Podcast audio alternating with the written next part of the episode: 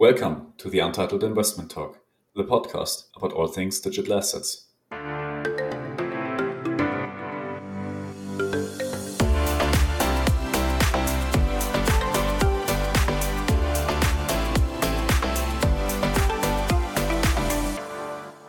Welcome back to the newest episode of the Untitled Investment Talk.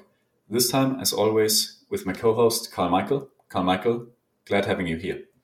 Hi, thanks uh, to have the opportunity to join you again, Simon. And uh, once again, just like in the last episode, we have a very special guest today, which is Alex from Deutsche Bank. Alex, glad having you. Yeah, hi, Carl Michael. Hi, Simon. Thanks again for having me. It's a pleasure. It's a real pleasure. So, um, the second part of our recording is about the future of banking. And I think most people that kind of dig deeper into the fintech space or into the crypto space have this feeling of things are moving extremely fast. Sometimes things change fundamentally within a couple months, not years, not decades, as it maybe used to be in the traditional finance um, space, but really within months. New asset classes pop up, derivatives um, start working, start gaining large amounts of liquidity overnight almost. Just two days ago, when we had some of the highest volatility and highest amounts of movement in the crypto markets ever, we had decentralized exchanges that just kept working where centralized ones were closing down. So it really feels like this space is maturing much faster than anything we've seen before. Now, as more and more traditional players enter the space, like Goldman Sachs, that just opened their crypto trading desk, in Canada, we have Ethereum and Bitcoin ETFs popping up left and right. Bank of New York Mellon, one of the largest banks uh, in the world, of course, is offering digital asset custody services. Citi is, well, for well over a year already, communicating that they are very interested and doing stuff in the space. Now, Alex, my first question to you for this recording How do you actually see the European landscape evolving in the next years? Which large institutional players do you see as kind of the first movers, the most innovative ones that stand to benefit the most from all of this innovation? So, of course, my home turf is kind of the banking sector, right? And there are a couple of banks in, in Europe that are further ahead, others are, are a bit behind. I would say names you could come up with in, in Europe is, for instance, BBVA, Spanish bank. Also, Commerzbank in, in Germany has already done for a couple of years now projects in the in the DLT space maybe leaving the banking space, I also think the insurance space is, is quite innovative uh, in this regard. So conversations with colleagues or, or also customers from insurance company always, yeah, make me feel really positive about what, what's happening in Europe. And then, of course, we have the industry in Germany. Of course, I mean, the German Mittelstand is something that's very important, the backbone of the German economy, kind of. And here I see they are slowly starting to becoming aware of the advantages maybe also of this new technology. And there are first uh, proof of concepts and pilot programs um, running. So i'm also looking very much uh, forward in the next years to how this is going to develop because i believe in order to stay competitive on a global landscape as well um, the, the german industry in particular has to kind of upgrade and also think about where and how it can use this technology in their business processes. I think you're mentioning quite a good point here it often feels like traditional banks are so stuck in their ways and it's so rare to see innovation coming out of them that we well had fintechs like N26 pop up. Um, like Revolut, um, like Monzo in the UK. All of these small fintechs, also Trade Republic, and of course Robinhood, which has been quite infamous over the last couple of months. All of these fintechs seem like they shouldn't really have too much of a market if traditional retail banks would be doing their job well enough. But a really good user interface and user experience seems to have already been sufficient in order to acquire tens of thousands, if not hundreds of thousands of new users and really dig away at the moat of the traditional banking institutions. Now, of course, as decentralized finance is becoming well more and more mainstream and it's um, growing in an explosive manner with things like Curve, Harvest, Aave, Compound. Those protocols that just provide yield and yield and yield provide quite stable, well, safe haven assets in the form of stablecoins. There's almost an entire bank already at the core in the DeFi space. If we just put a really nice looking user interface and easy fiat on ramp and off ramp, then it almost feels like what's even the real need on the market for the traditional retail banks? Do you think that they are already kind of at a disadvantage compared to fintechs that really have spent a lot of time optimizing the user interface and user experience. What's your feeling towards this? Where are we at here? Yeah, I mean, it's of course always fin- fintechs in general are, of course, a competitor to banks, but they are not only competitors, right? We usually focus a lot on this uh, competition, but it's also in, in many, many instances, it's it's a partnering, right? So just to make that point to start with, and then of course, fintechs are usually more agile and it's easier for them to, to be agile than these big uh, incumbent banks or financial institutions. And that's of course a i would say at first a disadvantage of the bigger institutions. But usually then fintechs also come to a certain point and we kind of realize this with n26 for instance now where they are also becoming kind of incumbent institutions or at least they are growing up and they have to take over more responsibility. And I think N26 is a nice case study in in this regard because, of course, it becomes um, more and more complex for them uh, when they grow because they have to follow more and more complex regulation, and this also makes them slower right? And that's always kind of the fight you are having. You have the small startups that are super agile, that are kind of disruptive, and then you have th- those startups that have matured and are not startups anymore and have grown big and, and are becoming more and more um, similar to existing banks. And then I think this battle becomes a bit more fair. It's not anymore kind of an uphill battle for banks. It's kind of a, a level playing field what's always important for me is to just make this point banks and fintechs should work together instead of fighting each other. And you see this at, at, many fronts and that's also true for us here at deutsche bank where we work together with fintechs in order to just increase the speed here. We do not have to invent the, the wheel. We can also use existing solutions and try to improve uh, our products or offer new products by simply using things that are already out there Simon mentioned already DeFi, but maybe let's go back to the very origin of digital assets. That simply take Bitcoin, Ethereum, trading, custody, etc. We do see some smaller innovative banks entering into the scene, but we do not see the large traditional incumbents yet. I know you at Deutsche Bank are working in your fintech project on a, a digital custody solution, but from a broad perspective, what do you think what prevents commercial traditional incumbent banks from fully embracing digital assets and what needs to be done about it yeah, so I think when it, when we talk broadly about digital assets, I think the market just doesn't exist yet, which is uh, probably mainly due to regulation, but also very much to the. I mean, it's a it's a bit of a chicken egg problem, right? There is no demand from customers, but why should there be demand if the market doesn't exist? And that's kind of really a, a, tough a tough thing because if we talk about digital assets broadly so let's say the tokenization of everything right? We are tokenizing stocks we are tokenizing bonds we are tokenizing art real estate you name it.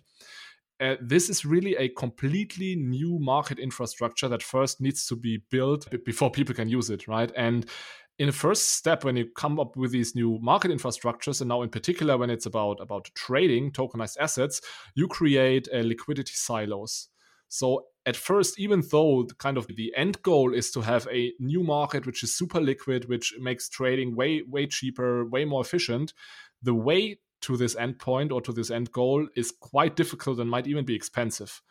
And I think this is why this is taking quite long. And this has nothing to do with uh, startups versus banks. I think we just have kind of together make this step from the current ecosystem into the new new ecosystem because I believe indeed that this new ecosystem is is better than the old one but uh, making this this step will be will be very very difficult and will take some more time if we maybe maybe one more sentence. If we say let's narrow down and we do not talk about digital assets in general but we talk about cryptocurrencies etc I think here it's pretty clear that banks or other incumbent financial institutions are fighting a lot with uh, anti-money laundering and CFT, etc. So it's it's very difficult, kind of, to adapt this new technology and integrate it into existing business processes because it's indeed something new. It's a new technology. These are new processes. You first have to understand them, and of course, you have to convince your compliance and anti-financial crime officers that it's a good idea to include this into your product suite. And that's what, at least in my opinion, many of the bigger banks are currently fighting with. And I mean, from my conversations with colleagues from other banks, that's kind of at the top of their list to get their AML and CFT officers ready and, and decide which tokens we as a bank are able to take in and uh, which tokens we are not able to touch, etc. Okay, so that is the regulatory and compliance side. Uh, how do you see it from a, a, pure technology perspective? I mean, you mentioned processes already, which is somehow linked to it. How do banks tackle or will they tackle the challenge of integrating new technology in their legacy IT systems? I mean, the core banking systems, assuming that already moving from their on premise solutions to cloud was or is uh, a big challenge if they want to enter the world of cryptocurrencies and later digital assets, you talked about tokenized um, securities, etc.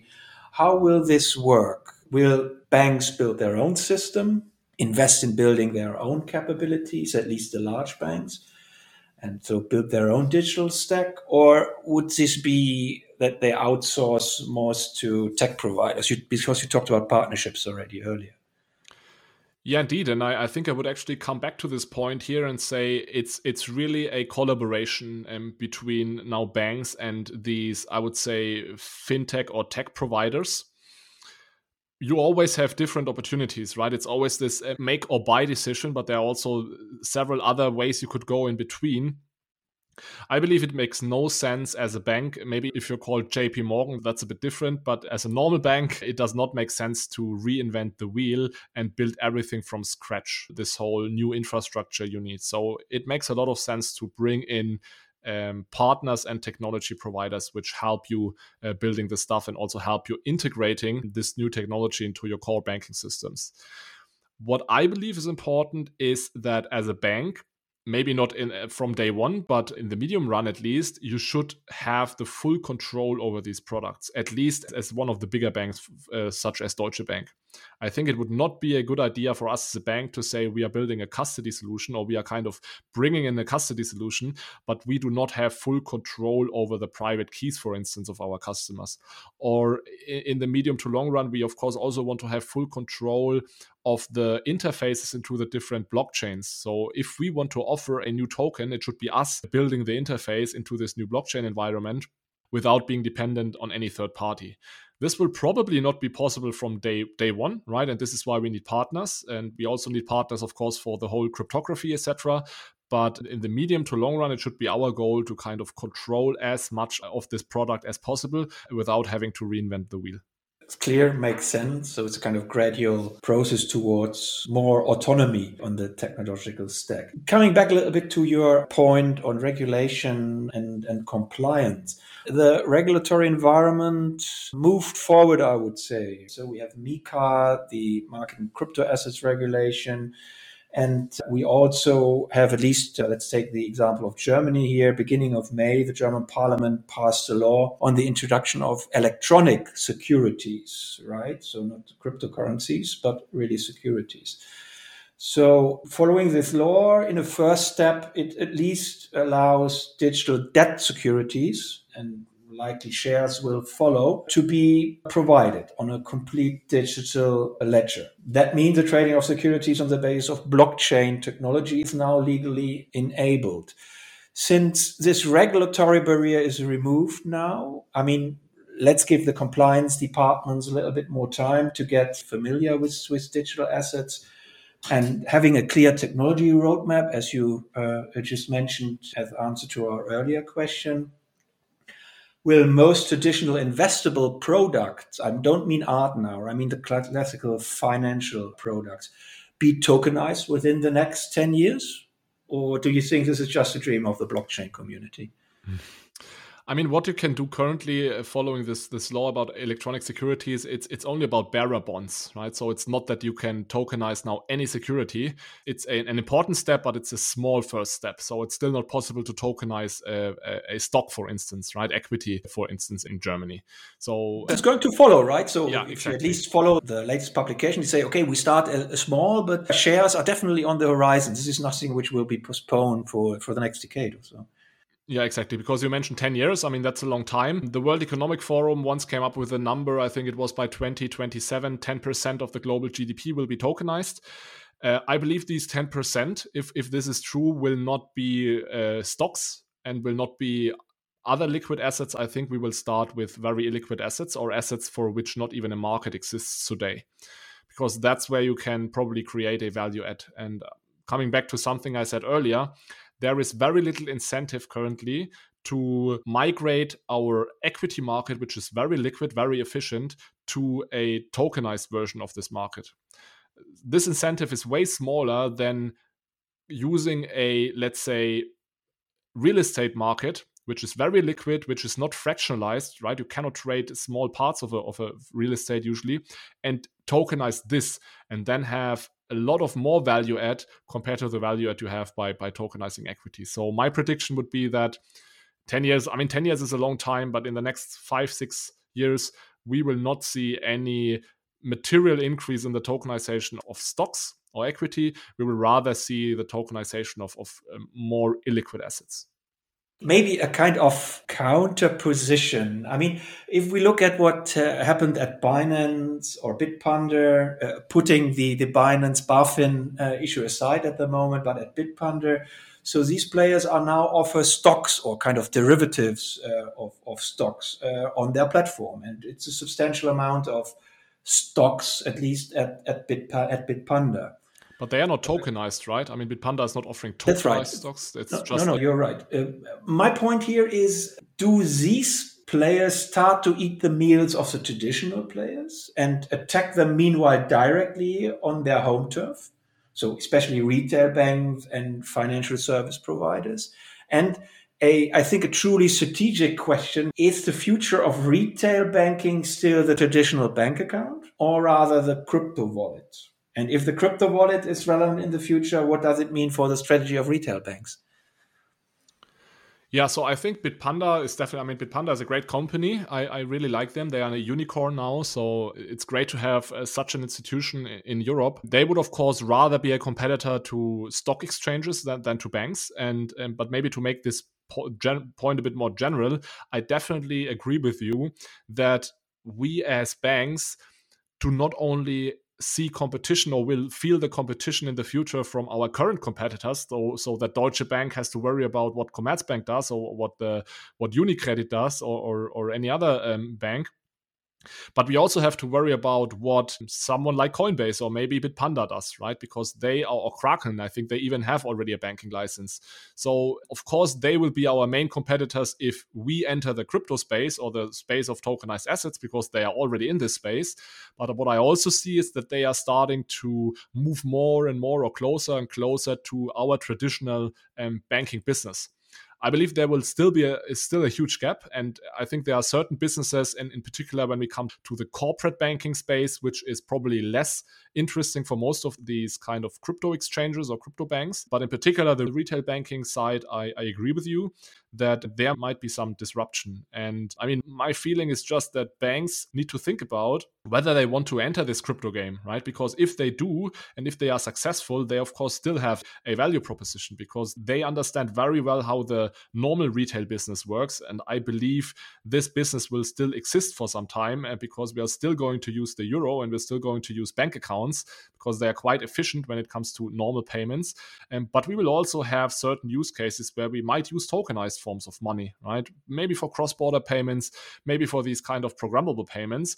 And if banks are able to kind of integrate this new technology into their product suite and it feels really smoothless for a customer to maybe make a payment with tokenized money this is of course a, a, very very strong position banks could take and in order to defend kind of their business model of today and my dream is always that actually users don't even realize that they are doing a payment with tokenized form of money right? Users just have their app they have their phone they have their watch they're making a payment with their card whatever. And maybe in the background sometimes there is account based money is being used and other times there is tokenized money being used. And the only thing the user is realizing the end customer that things are working really smoothly and quickly and efficiently and cheaply. I kind of feel like what you mentioned we almost already have it's just that it's pretty much only open for crypto natives so far because people are still too skeptical but when I use a Binance credit card, for example, I pay no fees. Everything is super smooth, super fast.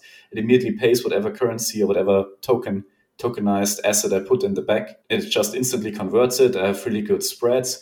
I feel like the service kind of already exists. It's just that it's not coming from traditional banks, but banks like yeah Kraken and let's see where Binance is going with banking licenses.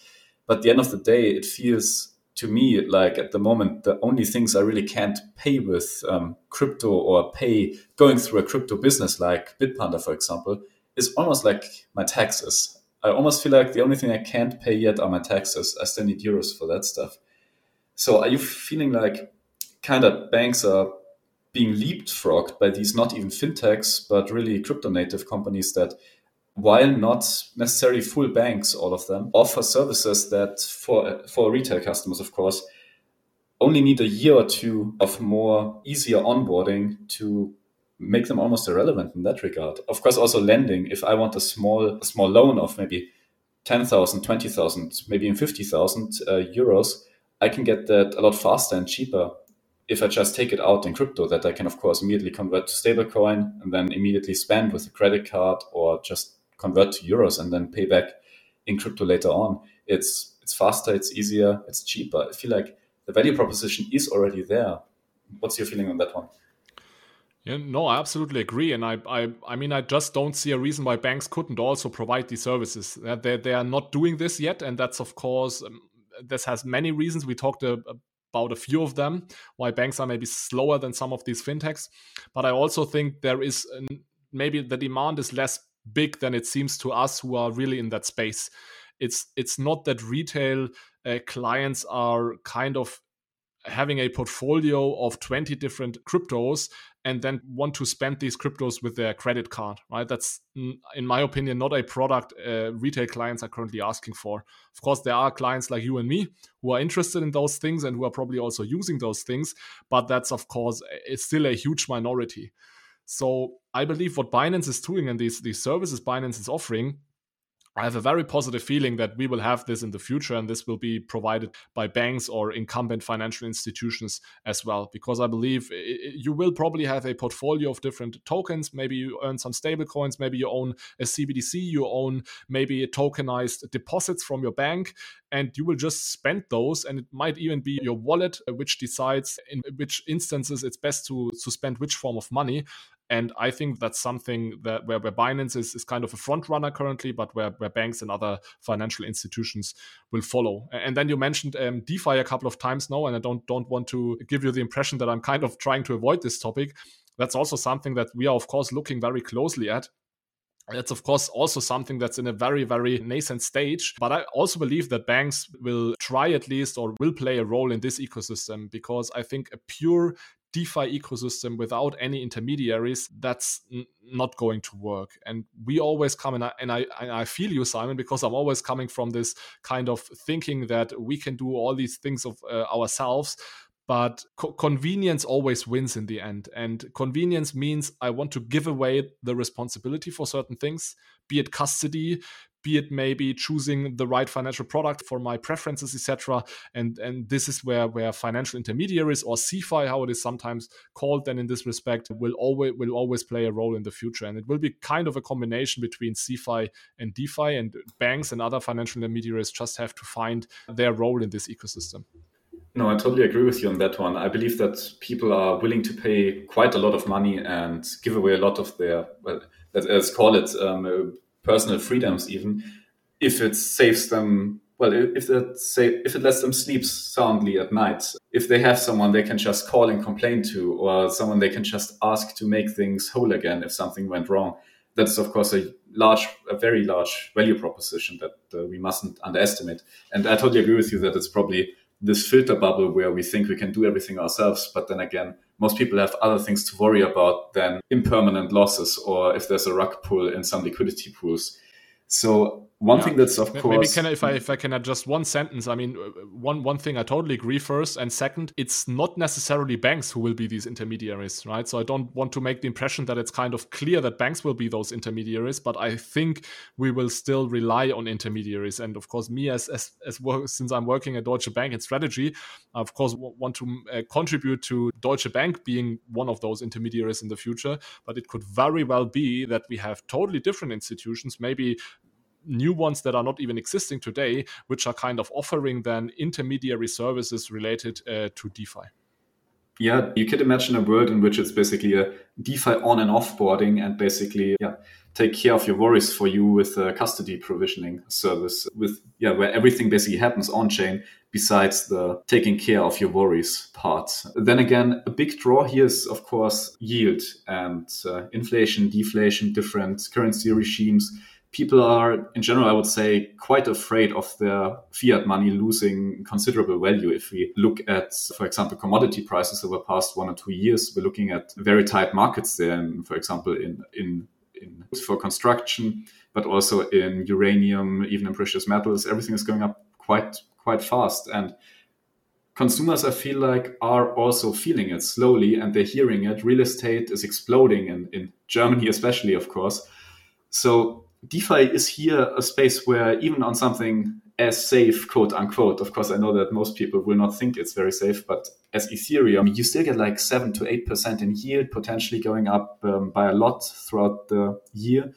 And of course, if you go into other more cutting edge products um, like Alpha Homura or Harvest or Alchemix, you can get something like 30 to 40% per year. But then again, that's quite arcane. Let's stick with um, safer products. Uh, for example, um, there's a uh, one protocol I know of, Gro Protocol, they're basically doing risk tranching, offering a portfolio of stablecoins. They're balancing everything out to have a kind of insurance mechanism and still offer like eight to ten percent on a stablecoin that's like to like 0.1 percent or something, always close to the US dollar. And if all of that is combined with a very nice user interface, then of course this is a product that I feel like many banks would be quite happy to offer to customers. Do you think traditional banks, like you mentioned, like Deutsche, will be able to offer something as appealing as that within the next couple of years? I mean, you just uh, talked about financial intermediaries being an on and off ramp into this DeFi world, and I totally see that banks could play this role of being an, an on and off ramp. So, uh, front end is of course the bank, the customer relation um, to, to, our customers, and of course also consultation and being kind of a partner. That's a role bank could could play.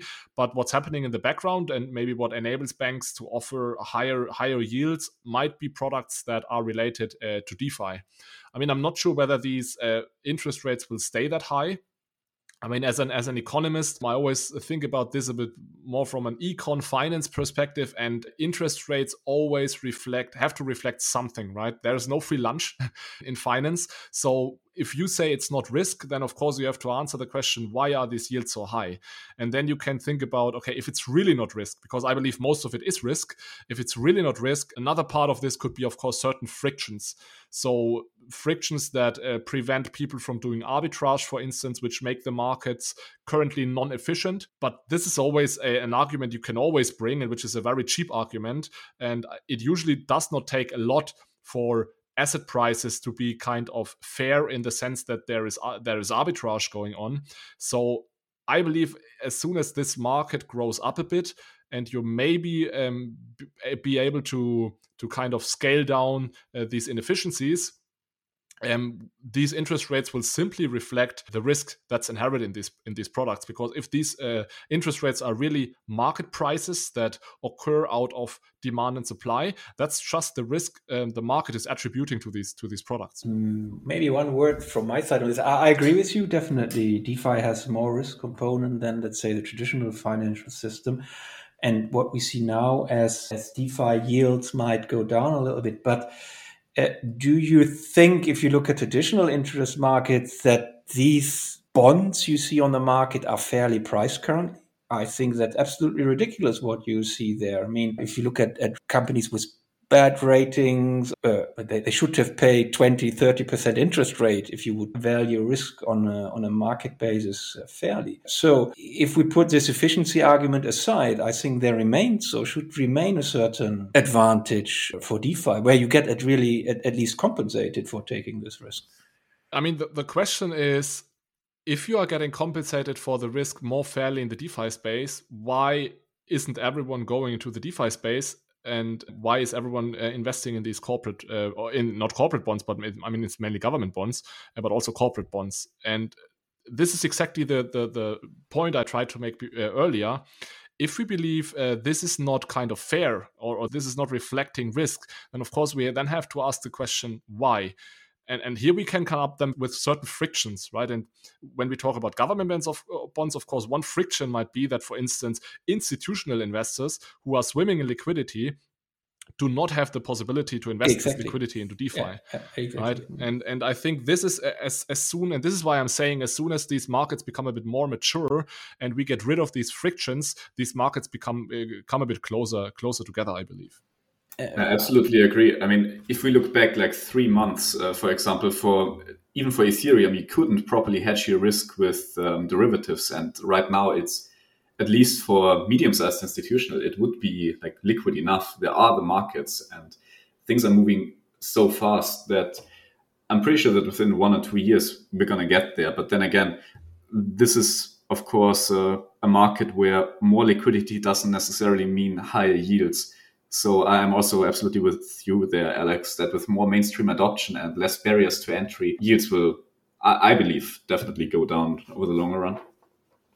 But again, sorry, I mean, it's a very interesting discussion. I agree with you, but I think uh, the question is that of timing. If you look at institutional investors, I mean, a lot of them have their corporate guidance, which still says they need to allocate 40, 50% uh, of their money into bonds instead of, of shares, right? So especially large pension funds, etc., they move uh, slowly. So if we consider this and the technology arbitrage or uh, impact, I wouldn't expect this gap to close very soon, right? Especially if you talk about bigger chunks of money here. Yeah, I mean, the question is if you really need uh, all institutional investors uh, getting access to this market in order to close the gap. That's also something I mentioned quickly um, earlier that it usually doesn't uh, require a lot in order to uh, get fair prices as long as arbitrageurs are kind of able to overcome these frictions you usually get fair prices even long before any institutional investor gets access to to defi right so being able to arbitrage markets is something different than get, giving everyone access to a market. So I think fair prices will come way before institutional investors. If we if we say prices are unfair today, that's always something I have to mention because I'm not sure. But if we say they are unfair today, they will get at least more efficient as soon as arbitrageurs can enter the market more easily. And it's not necessary for all the institutional investors to enter the market.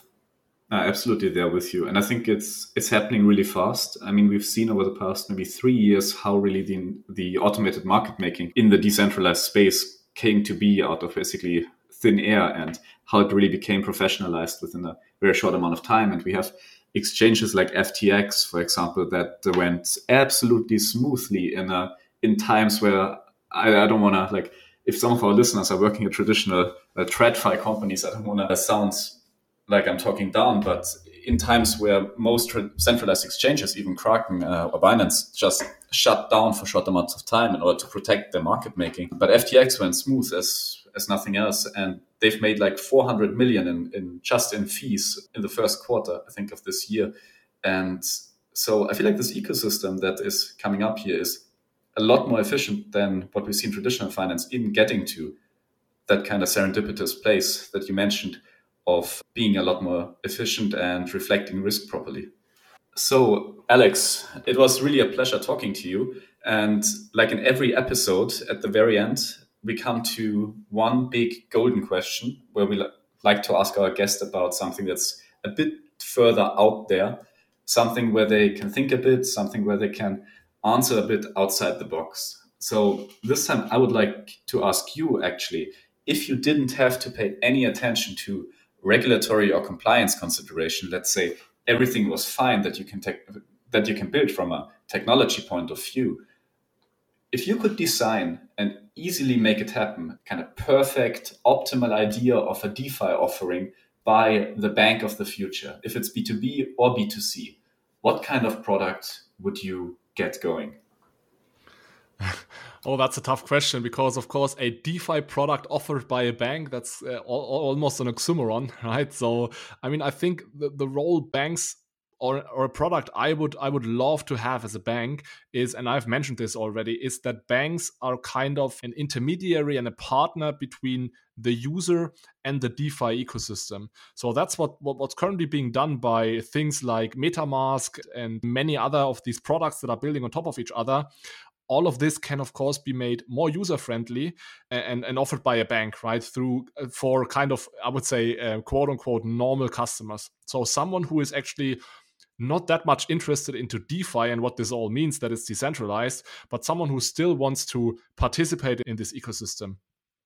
And this might maybe sound a bit counterintuitive when I say this at first, but I believe that banks can even democratize this uh, whole ecosystem a bit more because by, by lowering the entry barriers, right? So I'm trusting a, an intermediary. Of course, I'm not totally independent, but I'm willingly trusting an intermediary. And in return, I basically get uh, access to this whole DeFi market. So, what I would love to see is basically, a, let's call it an app or an, an an offering by banks where you have your bank account. Next to it, you have your CBDC, and next to it, you have your your stable coins and other tokens. And and then you can choose between lending, borrowing, maybe with a bank directly, maybe in a DeFi ecosystem. You can deposit the individual tokens into different buckets that pay you different forms of, of return. And just opening up this ecosystem to the normal end user, that would be something I think I would try to to offer as a bank. And I think that's something I could actually also get excited for. I totally agree with you. That would definitely lower the barrier to entry and make it accessible for most people that have no interest in the technological aspect. I think a beautiful answer. And today it was a real joy having you, Alex. I really liked our more open ended talk and um, also that you took the time to really elaborate and answer outside the box. So it was a real pleasure having you. And hopefully we can have you again some other time for another topic. But today, yeah, I want to thank you for taking the time yeah, thanks a lot for having me. It was a was a lot of fun, and thanks for the challenging questions. That definitely was fun. Also, Carl Michael, thanks again for being my co-host here and uh, doing this today with me. Sure, pleasure as always. Cool discussion. And to our listeners, stay tuned. Um, we're of course coming out with the next episode of the Untitled Investment Talk um, pretty shortly, and it's going to be a really interesting one. So stay tuned. Um, follow us on LinkedIn, follow us on Spotify, on Apple Podcasts, um, wherever you want to stay up to date. We're going to keep you updated. And um, yeah, stay tuned for the Untitled Investment Talk. All signal, no noise.